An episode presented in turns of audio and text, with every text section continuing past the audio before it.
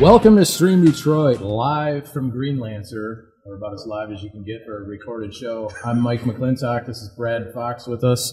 Uh, Hey, joining us today is uh, Michael Sharber, the co-founder and executive vice president, and uh, Matt Howe, the chief technology officer at Greenlancer.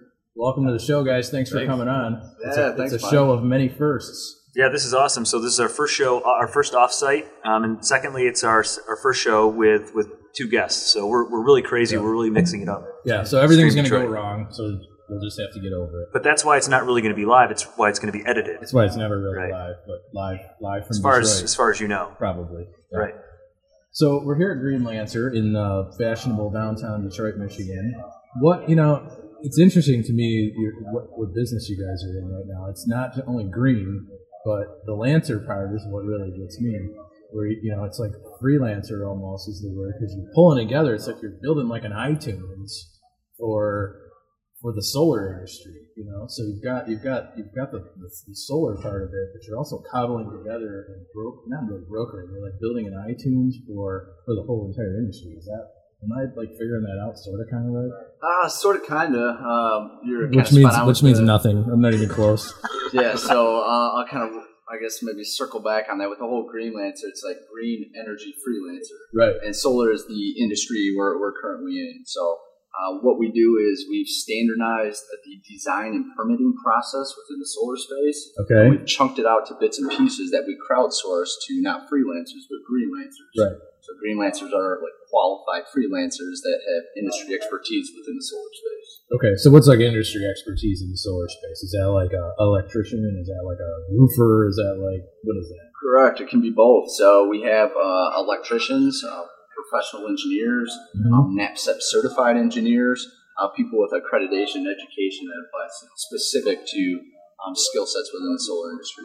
Okay. So you guys are kind of like the connective tissue, really, of, of all those disparate, seemingly disparate pieces, right? So whether it's panel manufacturers, contractors, residential, commercial people who want to, you know, go solar or at least, you know, participate in kind of getting off the grid to a certain degree. So you guys are kind of that connective tissue, piecing those all together. Is that is that Um, we're not B two C right, or yeah, we're not B two C right now. We're uh, B two B, so it's not taking the, the consumer side of things, but it is definitely uh, making you know streamlining things from the uh, the contractor side of things. So once um, the contractors have sold the customer on uh, on going solar, so that'd be the homeowner.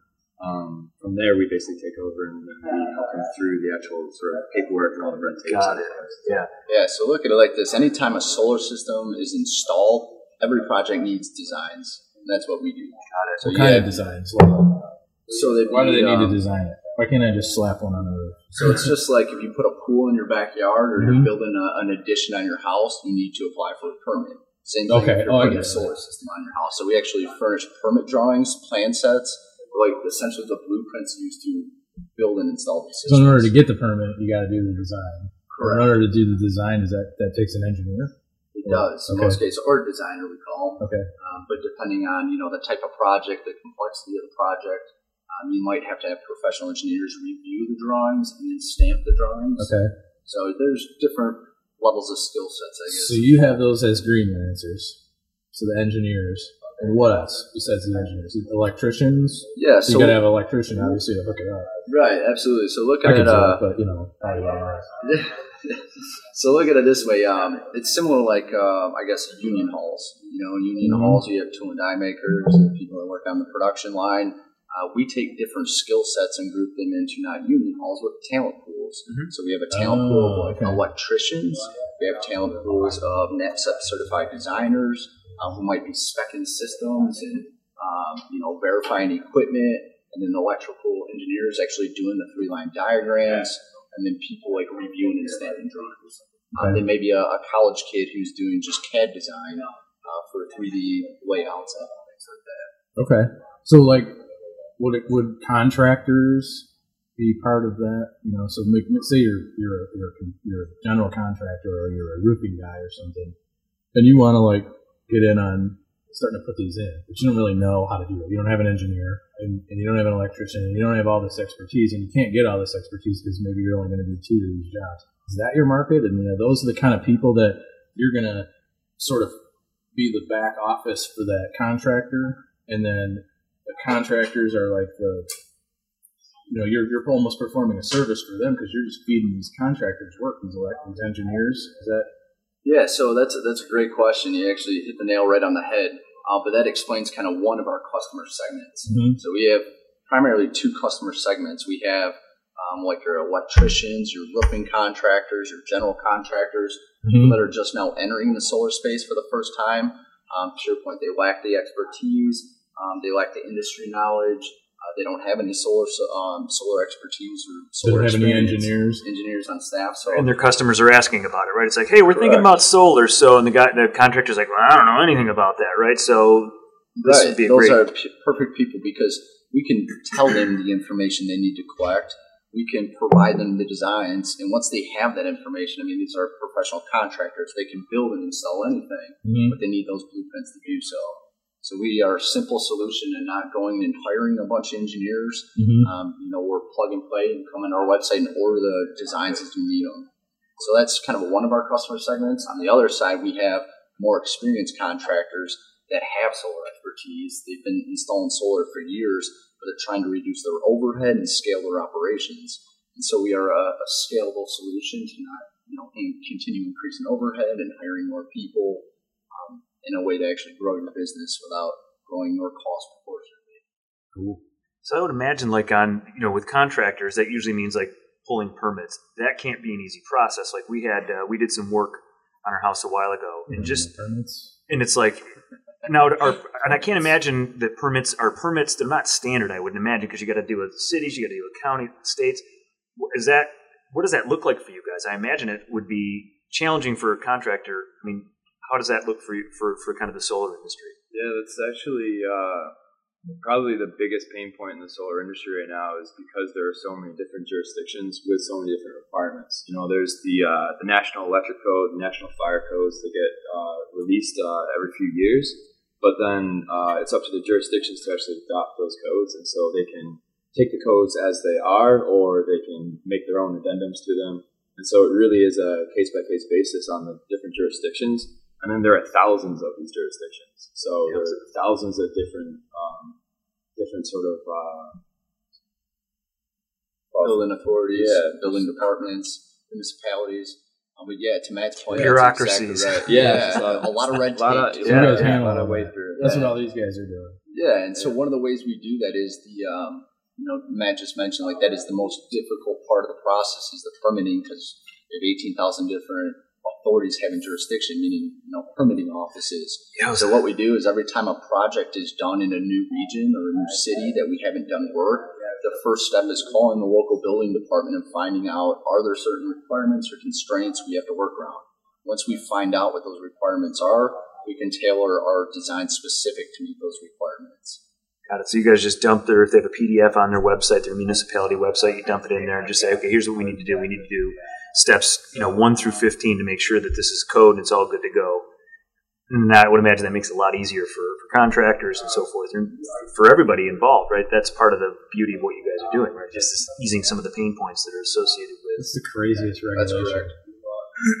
Craziest regulation. Um, I mean, they're all pretty crazy. To be honest. Right. I don't know if there's one in the spec- spitting on the specific, sidewalk I mean, some people don't want panels facing the road, you know, and so depending on where you're at, they don't want panels on the front of the house or they, beauty, yeah, yeah. or they, they can't be visible from the street, you know, or if you have, uh, you know, roof faces, um, you know, going east or going south, like you have certain requirements on how you can actually, where you can actually put the, the rays at.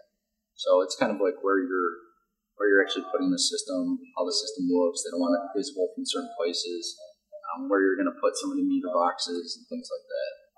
And uh, some of the requirements actually make a lot of sense. You know, you've got different things to consider. Like in Michigan for solar, we've got snow load to consider. Down in Florida, you know, you've got um, wind speeds to you know take into consideration. alligators So that, yeah, alligators too. Alligators, Alligators on on roofs. roofs. so uh, Tornado Gator. That's the next movie. there you right? go hashtag Just you thought seen that that right. Yes, of course. That's where I was. That's what I was thinking about. yeah. Um, so it makes sense, like in in that realm, you know, like we, you know, the U.S. is a huge space. There's a lot of ge- geographical sort of differences uh, to take into consideration. But you know, even on a per state basis, the I mean, you could be, uh, I mean, the, the a contractor could be in uh, one sort of region, operating in a few different cities, and have to deal with like well, over in Southfield, it goes in Mhm. perfectly, and down in Detroit, I'm, I'm having more trouble or something. You know, like it's really. Um, Locality specific. Yeah. Yeah. So you got to know all that stuff. You got to figure out like what's what's all the little bugaboos, Right. or be able to figure that out. Really. Well, speaking of, so this this is an interesting one. So we talked about different, you know, in Michigan, you talked about snow loads. Arizona, you know, you have different considerations. So backing up a little bit, solar and Detroit don't necessarily roll off. Doesn't really roll off the tongue.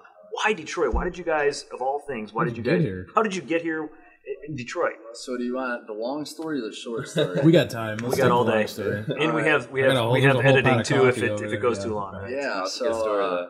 I'll make it a long story, but a short story. So back in uh, 2009, I left my job. I used to be in industrial manufacturing. I worked for a large industrial supply distributor selling heavy machinery and equipment to a, a nationwide um, you know, account deck, all machine shops. Um, our co-founder Patrick, um, during that same time, was working for a large solar company based out of San Diego. So him and I, you know, we've been good buddies since we were young kids. We grew up together, went to school together, and uh, he kept telling me how renewables are the wave of the future and solar is like going to blow up one day. And so we started working with a solar company, and I'd go out to San Diego and visit with them. And Now that would make more sense. yeah, San Diego probably has a little bit more sun, but anyways. yeah, so I mean, like we go out there, and that's when he started first telling me about this concept of like Greenlancer. Before it was different, and you know, we had two different companies, and you know, long story short, though, I ended up leaving my job. I moved to South Carolina and started a painting company. Um, I came home for Christmas and met up with Patrick, who actually just got laid off because his company was downsizing. So he's like, you know, I got a few freelance jobs. Like, you know, you want to get involved? I need some help. And so um, I never went back to South Carolina. I actually called my friend down there. Was like, hey, hang on to all my stuff. You know, get it when I get it. And I drove straight to Denver, Colorado. And uh, we stayed on a friend's couch for a couple weeks. And then we moved up into the mountains and just skied and snowboarded and partied, you know, and had a great time. And we started this. This is the blueprint for how you start a, Yeah, to start Yeah. This is it. This, Every startup has a great story. Every uh, company has a is a great story. I mean, it's just the fact we're here. I'm excited about you know because it was a, it was a long journey, but you know we started doing some freelance engineering, and you know I started doing some like flushing out the business plan, the marketing plan, creating marketing material, and at the time it was two different companies. It was Stellar PV, which was the engineering side, and then it was Green Scene, which was the sales and marketing side. You know, ran Green Scene, Pat ran Stellar PV, and eventually just kind of meshed together, but while we're in Colorado, we're having the best time of our lives, you know, doing freelance work. So we're making money, we're skiing every day, like in a beautiful country. And then we got hooked up with uh, DTE, the local utility provider here in Detroit. Um, and there was an uh, uh, incentive program for solar that popped up in 2009. So they have no solar experience here. So we started designing systems here locally um, for DTE directly and a few other contractors. And so our plan was, you know what, let's move back to Detroit for the summer. We'll clean house, we'll make a bunch of money, buy a boat, and you know, move back to California. and, uh, Vegas, right? yeah, off to the you know off to the the promised land from there. So uh, before we did that, though, um, the plan was, well, you know, I'm not ready to go home yet. So we ended up wiring up my car, and I just I still drive this car. It's a Saturn uh, L300 2004. Um, we wired up my car with an extra battery in the trunk um, with power strips and an inverter. We ran a two gauge wire from the front battery all the way through the firewall into the trunk. So we actually have power in code? the car.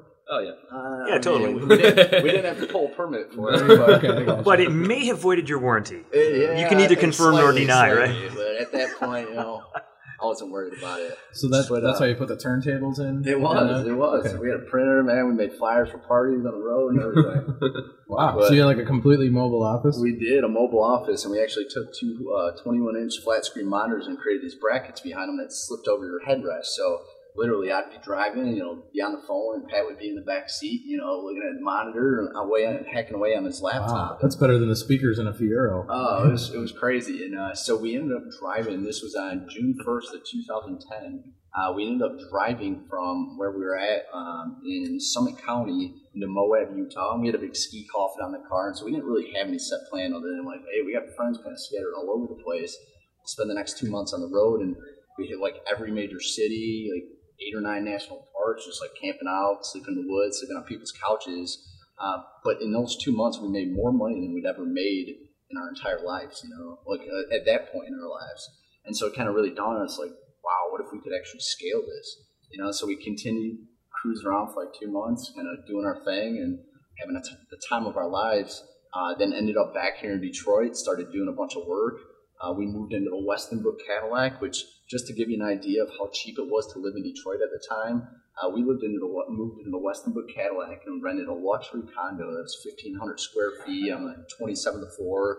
It was cheaper than living in any of the suburbs around here. I mean, there was nobody down here at that No kidding.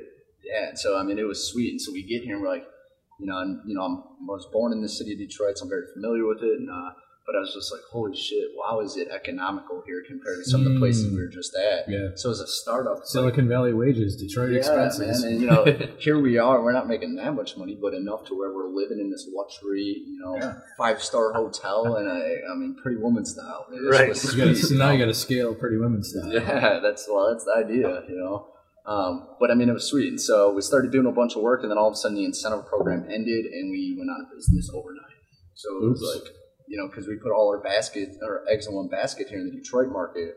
So at this point, start borrowing money off everybody we know and anybody that would loan it to us, and trying to revamp our business model. And this is when kind of Stellar PV and Green Scene just meshed into what we now have as Green Lancer.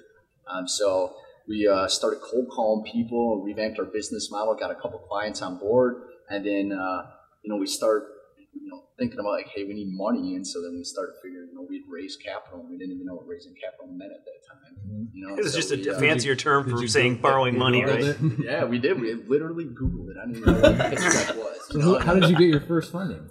So uh, we approached Other than uh, friends and family, right?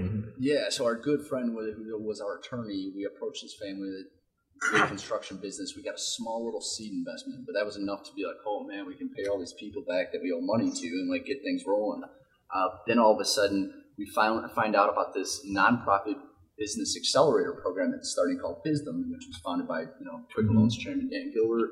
And so we're like, what is this? We're like, ah, you know, not paying much attention to it. But then I started looking into it more. I'm like, well, hey, this might be a good idea. And so they list all these requirements. You need a pitch deck. You need like financial projections and all, you know, all this stuff and stuff we never really created before. But you know, did research, created pitch decks, and you know, pitched to get into this accelerator program. And you know, we were one of like 30 different companies that they put through the program. And at the end of it, they only actually let one company into the program, which was us. That's awesome. Um, so we got into it, and you know, we started working with some of their advisors and mentors, and they introduced us into, to some investors. And then I spent like literally the next 12 months on you know the investor roadshow. So driving around the entire state, meeting with anybody and everybody I could.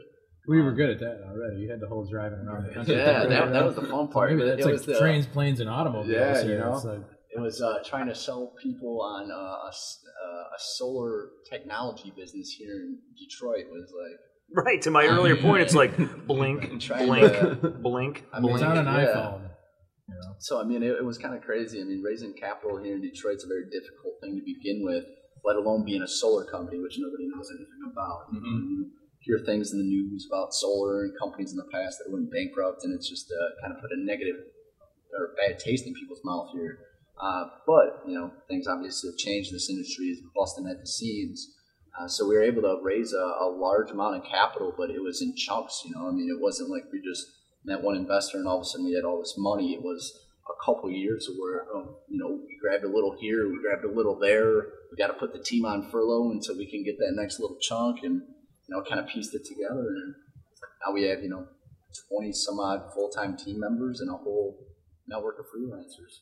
So what does that what does that uh, kind of investment process look like? So let's say you get somebody on board. Do you have investors who are like, well, we'll give you we'll give you this amount. Let's call it an even number. We'll give you a million bucks, and if you meet this, this, and this, then we'll feed you a little bit more. How, what does that you know for for our listeners and viewers? What does that process look like? And I'm sure it's different. I'm sure it's different for you know every startup. Right. But for you guys, what did that look like? I mean, do they say like, here's a little bit, here's a little bit more? Do you have multiple investors that you guys go after? Yeah, no, that's a, that's an awesome question because it is different for every startup. So for us, it was Patrick, our co-founder, and myself. You know, we sat down with some of our advisors and be like, you know, these are the this is the roadmap. These are the things we want to accomplish. This is the platform we want to develop. This is how much money we think it's going to take. And then we went out and opened up a round of capital. So we decided on a certain valuation of what the company was worth, and then a certain amount of money we wanted to raise, and then we went out and told our story to the world. So you know, it's just uh, once you have like I want to raise this much money, you go out and recruit every investor you need to to get to that. You know, um, usually one investor doesn't come in whole round, they want to get other investors involved. Um, To because it shows de-risk, as they say, right? Mitigates risk, exactly. Um, and then investors, you know, they'll put in a certain amount of money, and if you hit certain expectations and milestones, they'll continue revenue, et cetera, or even Yeah. like you know strategic business plans, those little diamond points along the way. They might here's a little bit more. If you guys do this, not necessarily revenue, because if you're starting up, sometimes revenue doesn't come right, Right. out of the chute. Like you open up the door and all of a sudden people come flooding in on you know I Black it was that Monday, right? That's how it worked, right? Yeah, I was, man, my dreams. Put the did. sign up. And, Yeah, just like getting that boat. did you have a prototype when you were when you were raising? Uh, so I mean, or did you have a prototype coming out of Bizdom? No, believe it or, Or- not, we, we pitched everybody on this whole web-based business, um, and we didn't even have a we had a website, but we didn't have a platform. So we were providing these uh, same services essentially that we're providing now, but it was more like brick and mortar manual style. So you were yes. straight up lean startup style. Lean I mean, It startup. was like just do it on paper before Yep. before you actually automate it and put it in and make make sure it's working. So you, That's proved, you proved right. that the whole entire concept was going to work without building a multi-million dollar platform. Correct. And then you said, Matt, make this. That's pretty much how it went. So how's it? How does it no work? pressure, Matt. How Right? work? And the next day, we're Bam. Just threw a bunch of papers at him and said, Yeah. make, make that paper go away. How does it work? Um, how's how's the platform itself work? yeah. Um, so it's fundamentally an e-commerce platform. So uh, contractors can log on to our website and order the services they need. Um, primarily, it's the permit package, those blueprints that we were talking about earlier that we're selling. Um, and then from there, that's kind of the the customer side of things is pretty straightforward, sort of Mhm. e-commerce platform. And then uh, we built the actual like what we consider the platform, this this concept of a virtual assembly line. Mm-hmm. Um, so that's basically these these tasks that we crowdsource out to our network of freelancers. Mm-hmm. Um, so each task gets released to a relevant talent pool, and basically we just string these tasks together in a virtual assembly line sort of fashion. And uh, the the platform itself handles all the logic of Mhm. releasing those tasks and you know the critical path. Sequentially and what you have to do at certain points and all that stuff, right? Yeah, yeah. Wow, that's so that's that's that's the core of what we built there, and uh, so pretty much an order comes in, we've already, um, you know, our production team over here has, has built the uh, kind of designed the actual assembly line of what what work needs to be done when and, and who's doing it, um, and so they've basically taken the platform, programmed the actual assembly line into it, and then so a customer places an order, it comes in, the task, the first task gets released. Um, once that's completed, the second task will get released. Any task we can release concurrently will get released at the same time. So it's all just, and then basically at the end of it, we've got a, a finished product. You know, because uh, we've got several people working on it along the way, providing their expertise, and uh, at the end of it, we've got the, finished product. So how's, how's the platform team look? What are you what are you trying? Where'd you build it in now, and what are you going to rebuild it in later? Yeah. Um, you mean like technology wise? Yeah. What's the stack? Yeah, so uh, pretty traditional web stack actually. We're, we're on the LAMP stack, so we got Linux, Apache, um, MySQL, and uh, PHP Mhm. on the back end. LAMP. I even picked up on that one. Figured that. Yeah. Yeah, yeah. has a link. Yeah, I, I can count, but I just figured out LAMP stands for something. Yep. Yeah. so so that's the the stack that we're on. You know, we've got a lot, a lot of PHP on the back end. Uh-huh. Um, uh, each sort of customer facing dashboard and freelancer facing dashboard, those are single page JavaScript applications. Mhm. So we've got a lot more flexibility in, in what we can do there. Um, and you know, the, the whole page doesn't have to refresh. It's Right. more of like a, a native app sort of feel. Um, so then we've got our API it communicates with the backend, um, and then and that's that's basically the technology. Um, So who? What kind of people are you looking for? Developers, talented developers. Yeah. What's a talented developer look like? Are You looking for Um, PHP? Does it have to be that? No, it doesn't. It doesn't have to be that. No, definitely. You know, um, Lisp.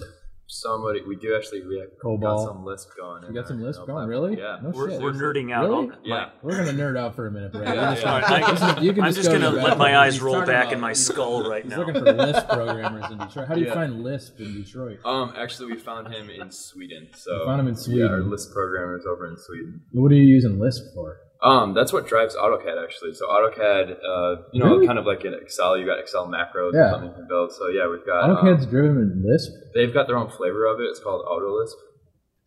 But yeah, that's There's that allows us 18,000 to. municipalities in America, and AutoCAD's driven by Lisp. Yeah. yeah. So uh, the uh, the Lisp part of it is actually to drive the templates. Um, so this was a this is actually a huge step forward for us, and this Yeah. happened quite recently. Um, you know, we our permit documents are about 15 pages Mm-hmm. um, of blueprints, and so there's an awful lot of you know the the customer name, the customer information, the contractor's logo that needs to go on these templates. And so we were just paying freelancers to do that, and it was just kind of data entry almost. You Yeah, know, you're right, In CAD, right. but you're just typing. You're Right. reading over here and typing over here. So Right. so um, we decided to automate that through the use of Lisp. So Mhm. basically, we kick out uh, a dump of data from our database, according you know relevant to that one service. Run this Lisp script, which does all the data entry to the template, you know, for us. Right. So you're doing like microservices now with that? I mean, 'cause Um, you're not probably sitting around. We haven't. We're still a manual process on that because Mhm. we're kind of prototyping it. But that was it. it literally it took off. What was it like ninety minutes worth of work, or you know, something. It was at least 60, 60 yeah. or ninety minutes. I think it was right around 90 minutes. Is that where it's going towards? You're gonna do like microservices and start building out little.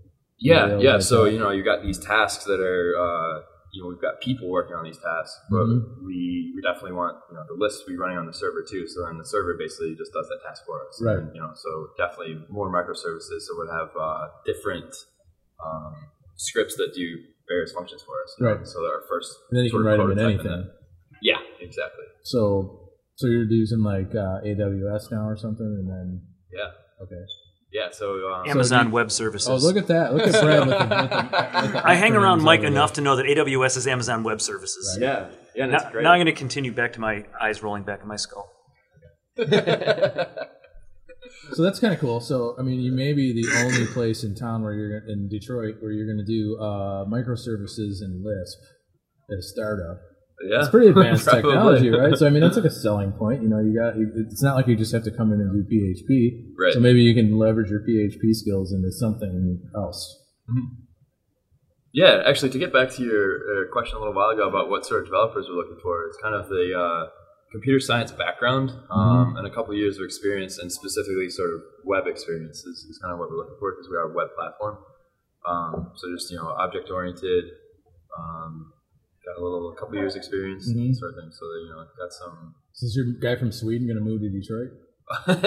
It's warmer here. yeah, no, that's true. He's Yeah. kind of yeah. I mean, there's more sunlight. Believe it yeah. So how do you guys, speaking of you know developers, how do you I, how do you recruit or where do you recruit? Because I mean, more and more Detroit's becoming less of a stigmatized community. I think uh, from a technology standpoint. I mean, you have great universities that are surrounding us: Wayne State, Michigan State, and then other one in Ann Arbor. But anyways, um, I mean, how do you guys? I'm kidding. I went to State. Everybody knows the inside joke.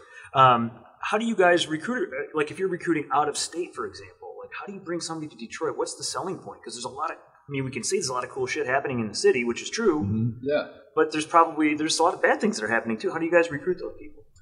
Yeah, so uh, I mean, it, it's not easy, you know, when you're Yeah. talking to people in places like California. And then all they see is ruin porn. Yeah, And I, mean, realize it's, like, you know, it, it goes back to you can't believe everything you see on TV. Yeah, know, yeah. What people I feel like uh, fail to realize, and what we really try to emphasize, like you know, Detroit is the home of innovation. I mean, from yeah, Henry Ford and the assembly line, Thomas Edison and the light bulb. amen, I mean, brother.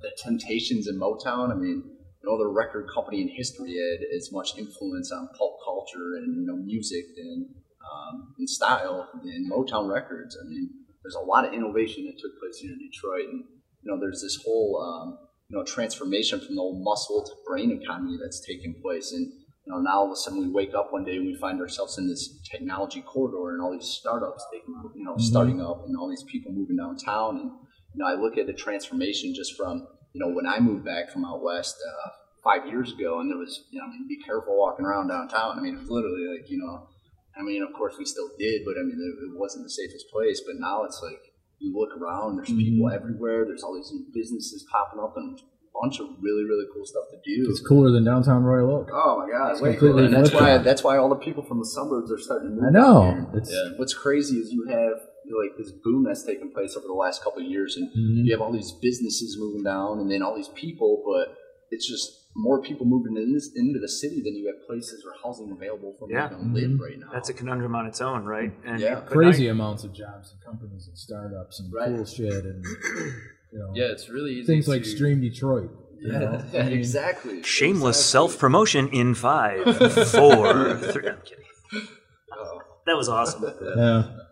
That's really easy to get noticed, though. I feel like uh, you know there are a lot of opportunities down here. There's an awful lot of businesses with uh, open positions, you know, positions available. Mhm. They're looking for talent, and it's just a matter of, uh, I guess, bringing people down here and seeing how you know vibrant it really is down here. You know, because you know, like we Right. were saying, Yeah. people, you know, they see news stories or they see you know videos or pictures on the internet of what Detroit's like, and Yeah, you know, there's a lot of believe it. grungy areas, but you know, it's uh, downtown, and it's just it's really flourishing. You know, it's, It's really fun to take people that haven't been downtown in, like, for example, 22 years, a couple Yeah. of weeks ago. Somebody had moved out of town, came back, hadn't been downtown in 22 years, and was just like, "What are we gonna do down there?" Yeah. And just looking around, I mean, like, just like, don't don't show me anymore. I can't take any. I can't Right. take anymore. It, it, it's just too much. That person's brain was used to wig It's, uh, shops all up and down believe Woodward, and now there's no more wig shops. And where do you what's shop for your wigs? right? yeah, no idea. I know. It's funny. It's Uh, happened the other day. It's I not was fair. Why I need a wig. For wig buyers, it's just not fair. Right.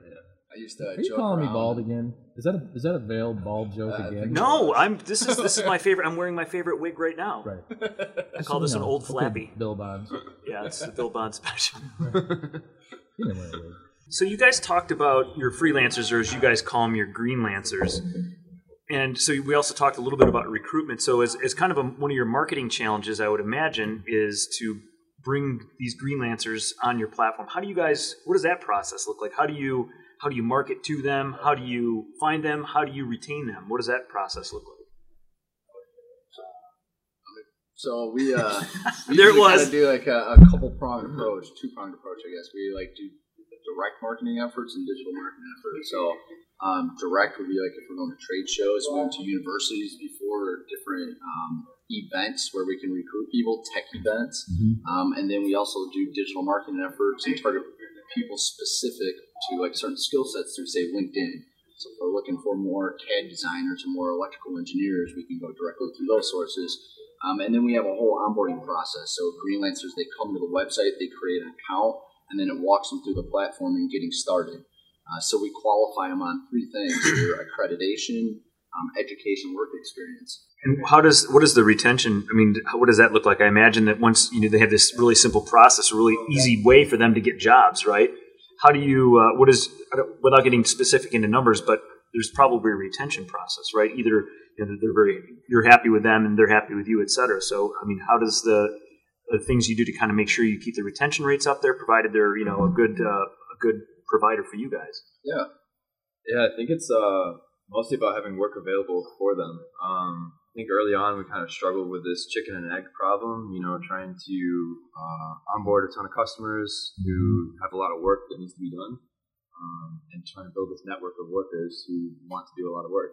Um, so it's kind of like a, a two-sided marketplace that we're trying to build. Mhm. And uh, yeah, I think the most important thing for retention purposes is just uh, making work available to them. Yeah, it's like a classic network of any sort, right? Yeah. Conundrum, right? Because like I've worked in the ad network business, you know, digital ad networks before. So there's kind of the publisher side and there's buy and sell side, right? So you have to you're kind of putting this all together. balancing act. Yeah. it really is. You got to kind of ratchet up both sides. It's classic supply and demand, Keynesian. So how do you go about doing that? That's like almost like you, as you're building the platform and you're designing the platform. How do you figure out how you got like the empty storefront syndrome, which I just made that up? Um, That was good. Though.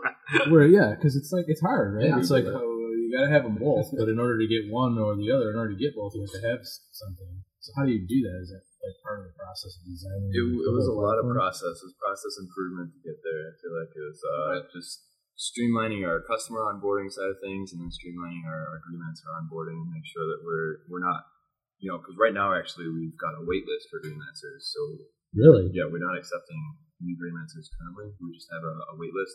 Um, so it's kind of like the uh, the, the balancing. act, Gotta really. It's just out. keeping both in stride. Yeah, so I mean, we, we realized that recruiting people is not the hard part. I mean, there's tons of people all over the Mhm. country that have great skill sets, and And want work? yeah, and the fact that they can not leave their house and you know, for that matter, not even put on clothes in the morning if they don't want to, and do work and get paid for it. That's personal choice. If somebody doesn't want to wear clothes, I'm not wearing gonna pants right make them, now. you know? Thank God we got this shit. You know, Who am I to tell them different?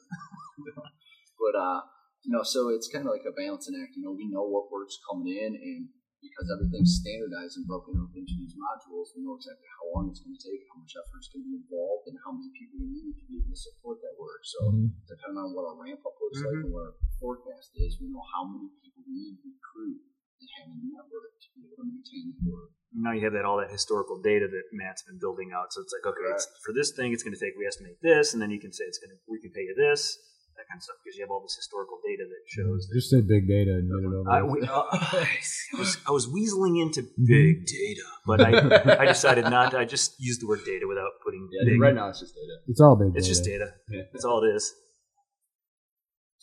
Yeah, so and then as far as like the retention too, we uh we have a recruiting and staffing department that you know makes sure we constantly stay engaged with freelancers. We get feedback. We're reaching out to them if we see that certain people that were working a lot and now they're not working. Or, hey, what's up? What's going on? Right. And uh, you know, it can be a combination of things. Some people are like, "Oh, I'm on vacation for the next couple of weeks," or you know, a lot of these people are you know doing this as supplemental income. So you know, they're working when they have free time, or maybe it's college kids that are like off for the next couple of weeks and now back to school and don't have time. So you know, we have a pretty uh, diverse group of freelancers, and you know, most of which are in the United States, and you know, some that are elsewhere. So I mean, it's uh, a number of different things that can, I guess, disengage people, but uh, for the most part, I mean, you know, people like working with us and continue working with us, but again, because they kind of have that luxury of work when you want, you know, on what you want and make as much as you want type mentality, it's kind of, well, we're going to feel it. That's, Mm, that's, it's I guess, today's situational. Generation, you know? Situation. Right. Yeah, exactly. It seems like if I think of an electrician or something, I feel it. I always picture like a metal clipboard thingy, you know, with like the order form on there. Oh, yeah. my paperwork. And so, how do you communicate with mean, are they are they is they adapt? Do they they're not walking around with a laptop? How are they figuring out like their workflow while they're out there? Is that part of the platform? Or? Yeah, we have all the workflow set up in the platform for so for them to actually do work for us Yeah. or with us, you know, they have to log on to the platform and do things according to our process and workflow. So they got like a like a just take their iPad or they probably do from their phone, really. So, you know, like wrap it around. Know. That that clipboard they have that Yeah. writing everything down, we we have that same clipboard but in a digital form. So Right. it's just kind of uh, showing them like, hey, there's an easy way to do the pen and pad, you know, Mhm. traditional. How's way the adoption of that? I mean, is it really? Uh, so at first it was slow, but when people realized, like, oh my god, I just saved a lot of time doing it this way, and wow, that was so much easier. Mhm. It makes more sense because when they're in the field and they're doing things and writing things down on paper, they still have to transcribe that into a, Right. platform or a form of some Or transcribe it into a box that they lose and forget about for the rest of their life. Totally, totally. In triplicate, canary. You keep the canary. So yeah, it's like a, you know, it's like it feels like it's it's it used to be like a really paper based business. You guys started out sort of building the whole entire platform manually on Right. paper before you figure out well, how does how does that work? I mean, you're like walking around with sticky notes and, and yeah, literally trying to yeah So I mean, I guess it's uh, you know, like I'm, I'm not a programmer, I'm not a developer. Um, you know, Patrick, our co-founder, is here. I mean, he's uh, technology agnostic. You know, we both are, but it's a matter of taking like a concept that you have in your head and actually turn it into like platform which we now have. So systems it was thinking. the systems thinking. Yeah, absolutely. So systems can don't necessarily have to be you know, technical. They don't have to be a technology platform. no, it can be totally manual. But in order to take something that's that's an actual system and to turn it into that, you have to figure out what that system is and you have to be able to think and see that whole entire thing. So how do you how do you pull that off? So in order to make your prototype, you had to come up with this system that was already working, start building it, start working it, start actually doing it, and then then turn it into to software. So how's that work? So early on, when it was uh, uh, Patrick and myself, um, you know, before we raised money and built a team and all that stuff, it was a lot of using like Gmail and Google Sheets. So these forms we now have on our platform where you fill out service details, we had them available in Google Sheets. You know, so people could fill out the sheets, and we'd go and grab the information, then we'd email stuff, then we'd call over the phone, and then people throw things in Dropbox, so we kind of hodgepodged all this stuff together. You know, and so That sounds like my world, you know. Man, it, you know, it can you know it can be very convoluted, you know, and so um, you know it's sitting down, you know, on the, in the early days, sitting down with Matt and you know being like, hey, you know, this is the product, you know, he's familiar. All right, I see what you guys are doing.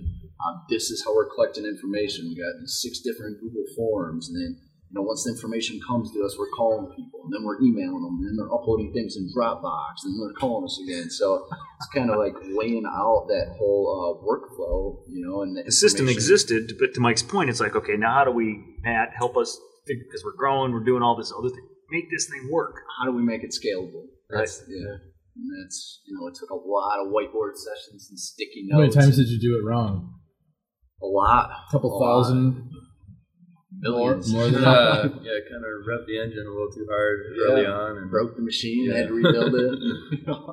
Yeah, I mean, I guess that's the lesson, though. It's like it's It not you're not you're not going to come up with the with the idea of how to do something so in these complicated systems right out of the gate. Right. It's like okay, here it is, let's go. You know, it's like your business plan is like a roadmap that probably everything that has changed. Is that I mean, is that a Yeah, fair no, assessment? Like that- everything that you thought. Completely fair. Okay, Everything we thought we knew, we didn't know. right. You know, that's At least you had an outline of what you didn't know. you know, and uh, it's it's a matter of uh, you know some of the things in our head, like you know, we want to do it this way, and Matt being like, no, you can't do it this way. Right. It's got to be done this way, and like you know, just actually sitting there and brainstorming, bouncing ideas around. You know, this is the whole goal. This is the objective, and these are the tactics you know, that we need to execute on. So how does how do you guys manage? So let's talk a little bit about on that notion. Now that you've got kind of things in place, let's talk about growth. You know, you talked about building out this scalable system that you guys have in place now. So without getting into, we don't need to talk about specific numbers, but you know, obviously you guys have grown from you know basically two guys and a couple of laptops in the back of a Saturn L300. Did I Highly, highly right? customized one, by the way. Highly customized one, highly highly That's modded. qualify as Museum film. I think the mod Totally community. retro- Don't sell that car. no, I won't. I never. That thing has true I'm cross. driving it. I can't even let it go. That has crossover appeal, right? For for geeks who are like what you what you've done, putting cords through firewalls and Oh, stuff like that. How you've modded your car. But so you built a system for for growth and scalability. Talk a little bit about without getting into specifics. You guys have grown from two guys and a couple of laptops to twenty people or so right now. 20, about 25, I think. Yeah. So talk a little bit about that growth curve and what does that look like kind of down the road and how you guys built to manage and and so forth. Yeah, I guess you always underestimate the amount of money you need to build things and the amount of resources you need to build things. So, uh, you know, early on, it's like, all right, we need a technology team. Here we are trying to build this this website, and you know, be this technology based company, but we neither of us are technologists in terms of programmers and developers and stuff. So right away, that's an immediate need. You know, and so once we recruit a technology team to build it, it's like, all right, now we need somebody to go sell it to the world and tell how, how everybody how great it is. You know, and then we need, as we start getting more and more business, it's like, all right, we have this network of freelancers or freelancers, but we also need actual, you know, operations people, people working inside and kind of, uh, you know, pulling levers and pushing buttons and looking at everything from a high level, you know, hovering above it. So um, it's kind of identifying, you know, where you need things or support from the technology side to the operations side, to the sales and marketing side, and you know, as you continue getting money, you be like, all right, where can we best spend this money? Because, you know, I'm a firm believer and it takes money to make money. I don't want to just throw money away, but if it's increasing value, well, then you certainly want to fuel those efforts. So, I mean, it's just, uh, again, laying out that roadmap and figuring out, all right, for this to happen, what do we need to do? And what are you guys thinking about? You know, I, I know you guys are focused on a very specific business model, but what are you guys thinking about down the road? I mean, if you can kind of give us a little peek under the hood a little bit without revealing any, or divulging any sort of company secrets, what are you guys thinking about down the road? Say, are you guys thinking five years down the road? Are you thinking about you know product add-ons or you know different areas or avenues that you can go down? Wind, for example, you know, is that is that something that's on the horizon?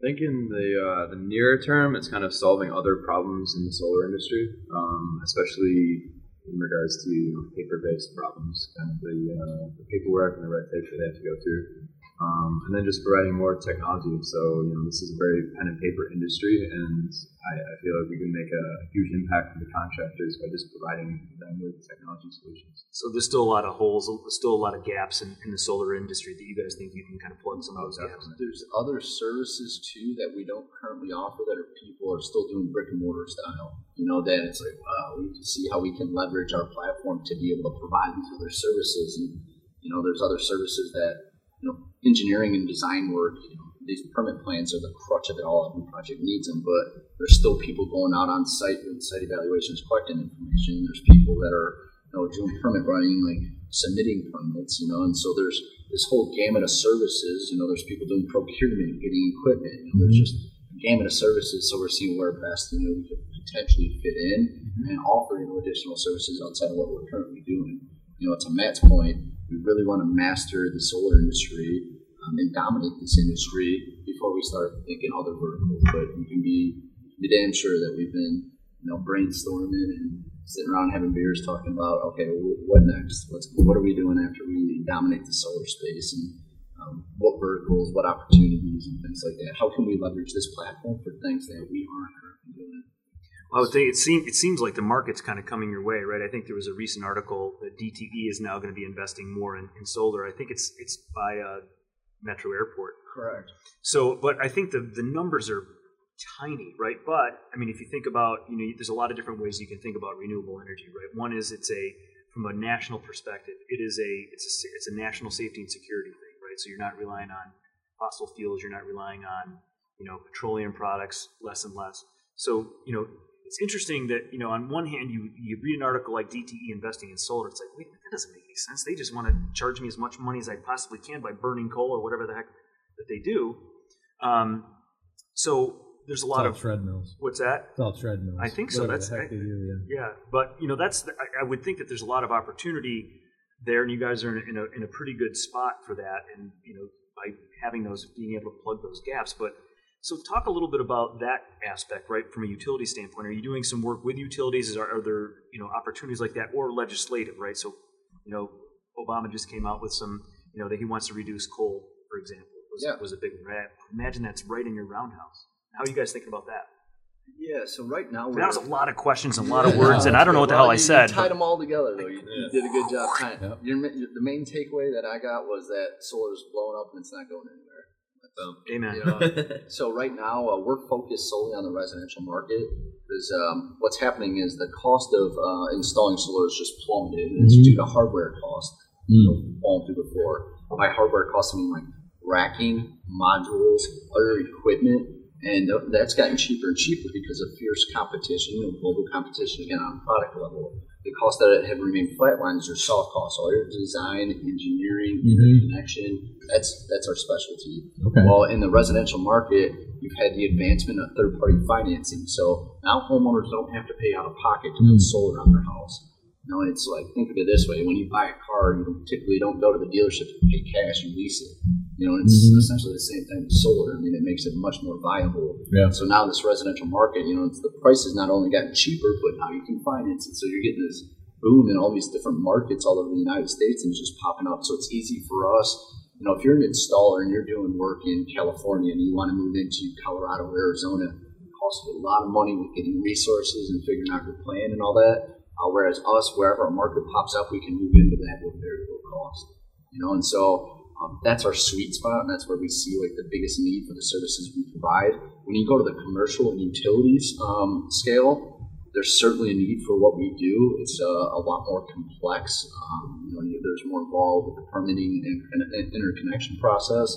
So we want to get there. It's just again we're focusing on focusing on that sweet spot. I We're imagine that, focusing there, you know, because of volume too. You know, because uh, our our platform really is designed for volume. So with the residential solar uh, sort of picking up, that's you know, that's where we get that volume. There's fewer of those. They're bigger projects, obviously. Sure. There's fewer of them. right? Got it. That's the, that's uh, a great point. side. I'm, I'm glad you said that. That's a huge point because like right now, you know, we have some installers that are doing a couple hundred projects a month. That's a lot of work. Wow. So to handle that internally or outsource it to another brick and mortar firm, you, you often run into a lot of issues. Whereas it's like throughput, and that's the name of the game. Yeah. You can, you know, velocity. Velocity is king. Um, on the commercial side, like you don't have installers doing a couple hundred commercial projects a month. It's just you know the, the sales cycle is much longer. I know you guys focus on you know kind of the business to business aspect. So you know there's a lot more interest just on a personally, and I imagine we can't be a you know survey one, but I'm kind of curious about putting panels on my roof. How talk to us a little bit about how much easier it is for just a consumer, you know, to kind of make that happen because it seems like there's like all these tax incentives and what is how do, how does a consumer if they're curious about solar where do they go? Yeah, so I guess it depends on which market you're in. So if you're in California, for instance, you can call one of any uh, one of a million different companies in the yellow pages or online. You know, and call them; they'll give you a free consultation. Like, okay, where do you live? They look up your address. They see how much solar they can fit on. They can do a basic financial proposal for you. Tell you what you're going to save, what it'll cost you, and like, yeah, I want to do it. And then, bam, you just got solar.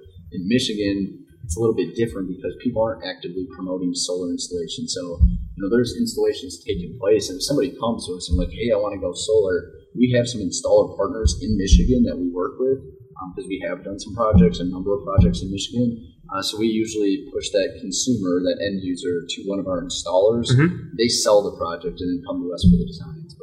You know, we look at it as selling a job to consumers a one-time sale, or selling jobs to you know, businesses or installers mm-hmm. is repeat business. But it's getting uh, education's half the battle, and people are getting more knowledgeable about what's going on in the solar space and how to go solar. So I mean, now they're starting to be able to contact people because they see advertisements or they hear something on the radio for it, or something on a podcast, or on podcasts. Yeah, man, you're 100 percent correct. It's funny you say that because we actually uh, got some referral business through a podcast that took place with the Energy Gang. Uh, so Jigar Shah, founder of SunEdison, um, name dropped us in know a podcast he was doing with a gentleman named Barry Cinnamon, and a number of people were listening to it. A lot of people in the industry, and all of a sudden we started getting some phone calls, and I'm like I had no idea about this podcast that took place, and our name was dropped, and yeah. What do we drop this one on the internet? We're gonna need more circuits. Right? Yeah double our squad.